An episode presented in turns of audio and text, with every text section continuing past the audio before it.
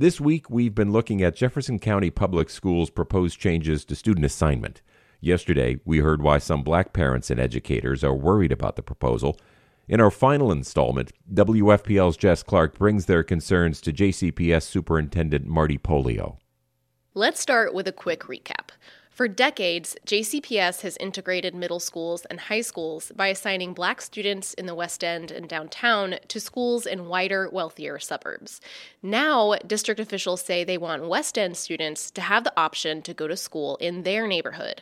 The problem with that, for some, is that this proposal would create segregated middle and high schools in the West End. The district already has some very segregated elementary schools, and the outcomes for Black, Latinx, and low income kids in those schools are not good. West End mom Carla Robinson says parents want to know what's the plan to make sure these new segregated schools don't have the same problems. What are you going to put in place to give us different outcomes? So I put that question to JCPS Superintendent Marty Pollio. Is it okay if I record this conversation? Sure. Okay, great. Marty Pollio does not see this proposal as a plan to resegregate. He acknowledges that could be the effect, that schools would become less diverse. But he says the point is to give West End parents more options, that it's about making JCPS more racially equitable, not less. I am not a proponent of keeping kids in the neighborhood or segregated schools. That's what I am not saying. This this plan is not saying that kids should stay close to home. What I am saying is it should be a parent's choice, just like every other family in Jefferson County has. And the only ones that don't are primarily Black and Latinx kids who live in West Louisville. Pollio points out that the plan would still allow West End students to attend schools in the East and South if they want to. That's why the plan is called Dual Resides. I think they should still have the opportunity to leave their community and go to that school. But it's hard for me to ever say that that shouldn't be a parent's choice when every other child has that choice. I told Superintendent Pollio about the correlation we found between segregation and poor outcomes in the district's elementary schools. I guess I'm wondering like if segregation is impacting scores in elementary schools in the same district, why would we think it would go any differently in middle or high school? Um, well, a couple of things. First of all, I don't think we have the support plan in place for those schools that is needed. And that's why I champion so hard for the revenue increase so that we could build the support system around those schools that is needed so um, so much. Pollio is talking about a property tax increase that passed this year. The tax is facing a legal challenge, but if the district wins, JCPS will see another $54 million a year. The board has earmarked 12 million a year for the highest needs schools. He's also going to try to change the funding formula so that more money goes to schools with the most low income students. The change would need approval from the board next year. JCPS already tends to fund higher needs schools at higher rates. However, it's not intentional enough. So we are looking at models, for instance, having three or four tiers of schools Pollio says schools in the top tier with the most low income students would all be funded so they could have smaller class sizes, for example. And he wants to create financial incentives for staff who choose to work in these high need schools. Where more experienced teachers and experienced leaders are going into our most challenging schools, and that is going to require additional funding.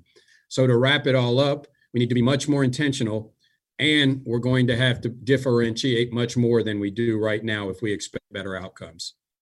Kish Cumi Price is Education Policy Director for the Louisville Urban League. She's also a black parent who lives in the West End, and she's not convinced. If you haven't seen a successful model of a school that's properly resourced that serves students who are primarily black and brown and or um, high poverty, then how can you trust that that will be the case with this new plan?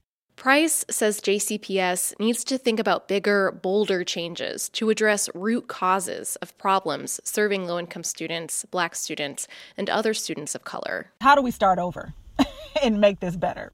And now, in the midst of a movement for racial justice and a pandemic, Price says it's the perfect time to make big changes. I think it is possible. I think this is the time, and I think we need to do that work.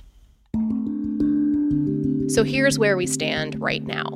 JCPS is on the precipice of making a change that could undo a decades long nationally recognized commitment to integration. Research shows integration has benefited Black, Latinx, and low income students, and that segregation is harmful. But the benefits of integration haven't come without sacrifices for JCPS's West End community long bus rides and barriers to participation and parental involvement. Both the proponents of this proposal and its critics say their top concern is racial equity. It's clear there are no easy answers, but it's also clear that JCPS has to get this right. Changing student assignment will have dramatic consequences for the children of West Louisville, kids who are already being left behind in so many ways. Kids like Carla Robinson's children and her neighbors' children. I need these kids when they grow up to have the same opportunity that I did to be able to go to college, to be able to graduate from college and be able to come back to our neighborhood and change our neighborhood. Before the district potentially resegregates, Carla thinks JCPS should figure out what it takes to serve schools with high concentrations of black, brown, and low income students, because so far it hasn't. She points back to her own children's school, Maupin Elementary. For the entire time her oldest child went to school there, Maupin was one of the lowest performing schools in the state. This year, Carla's youngest child started kindergarten there. And excuse my French, but I'd be damned if my child graduates from Maupin and it's the same exact statistics now 12 years ago. For now, Carla says she'll keep putting pressure on JCPS to make big and bold changes and to follow through on promises so that kids in the West End don't keep falling through the cracks. I can't allow that to happen. Not for my children and not for anybody else's kids around here. They just deserve better. I'm Jess Clark in Louisville.